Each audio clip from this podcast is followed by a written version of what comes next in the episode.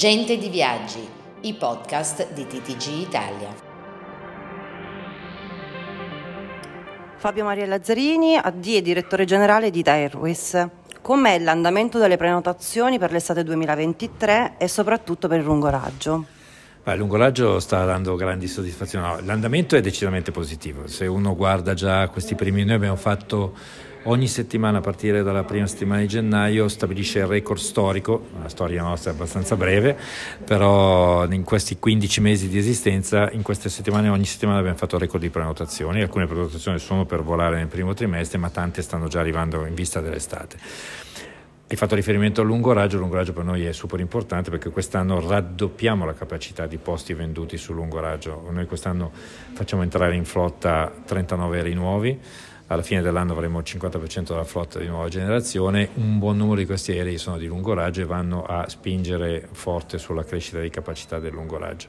Apriremo nuove destinazioni, Washington, San Francisco, Rio de Janeiro solo a fine dell'anno, insomma è un, un continuo investimento peraltro pianificato. Ita Airways è nata con l'obiettivo di ricollegare il nostro paese nel resto del mondo, soprattutto sulle tratte intercontinentali che erano decisamente inferiori rispetto alle esigenze ancora fino al 2019, l'ultimo anno diciamo normale. Quindi questo investimento in lungo raggio finora sta premiando anche il secondo semestre dell'anno scorso dove abbiamo dispiegato la nostra forza di lungo raggio più importante del 2022 ha avuto dei successi enormi con load factor superiore al 90%, tariffe medie del 40-50% più alte del 2019, per cui è un settore che sta funzionando molto. Infatti è molto importante proprio il volo diretto che mancava tante diretto, tratte. Il volo diretto è fondamentale, Guarda, gli ultimi dati che abbiamo sono che nel 2019 noi, è uno dei, dei dati su cui abbiamo costruito Ita Airways, eh, nel 2019 ogni 100 passeggeri che avevano un collegamento diretto da o per l'Italia su un volo intercontinentale, 62 dovevano passare da un hub europeo.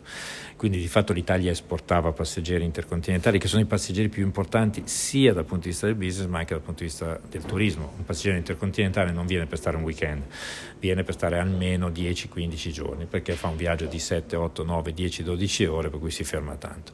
Sono normalmente passeggeri più alto spendenti della media dei turisti, anche banalmente solo quelli europei per cui per il sistema paese avere collegamenti intercontinentali è fondamentale. Ricordiamoci anche tutto l'aspetto delle tasse, chi, atterra, chi viene in Italia per turismo attraverso un volo intercontinentale facendo scalo in Europa lascia le tasse aeroportuali più importanti in un paese europeo e non da noi.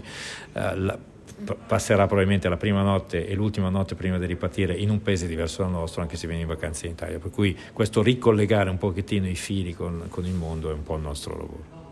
Infatti sono tre le prossime new entry. Sì. Washington. Washington. San Francisco e Rio che arriverà verso la seconda metà dell'anno, assolutamente. Washington è una rotta uh, che combina bene la nostra uh, missione di fare un turismo di fascia medio-alta e combinarlo con la parte corporate. San Francisco è una destinazione importantissima che si abbina peraltro a Los Angeles sulla, sulla, Pacific Coast che già abbiamo aperto l'anno scorso e Rio che intensifica ulteriormente la nostra presenza in Sud America perché già copriamo su Buenos Aires e San Paolo e aggiungiamo anche Rio. ITA ha sottoscritto una partnership con il Comitato Italiano Paralimpico. Che obiettivi si pone?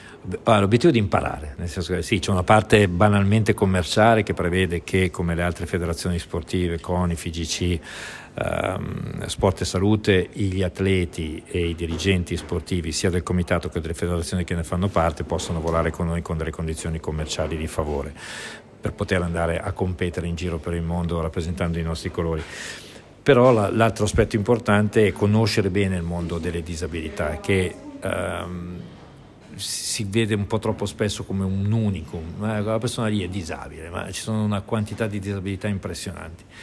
E sono disabilità diverse che hanno di conseguenza conseguenze diverse sulla capacità delle persone di volare, di viaggiare. No? Per cui noi Qui vogliamo imparare, uno dei motivi per cui abbiamo fatto questo accordo con il Presidente Pancalli, fin dall'inizio abbiamo detto facciamo questo accordo che non è commerciale. Sì, c'è anche l'aspetto commerciale, ma è soprattutto aprire una quantità di lavori e di progetti insieme per capire reciprocamente, e qui c'è l'eccellenza delle, delle disabilità, qui capiamo ogni disabilità che tipo di bisogno ha quando si vola.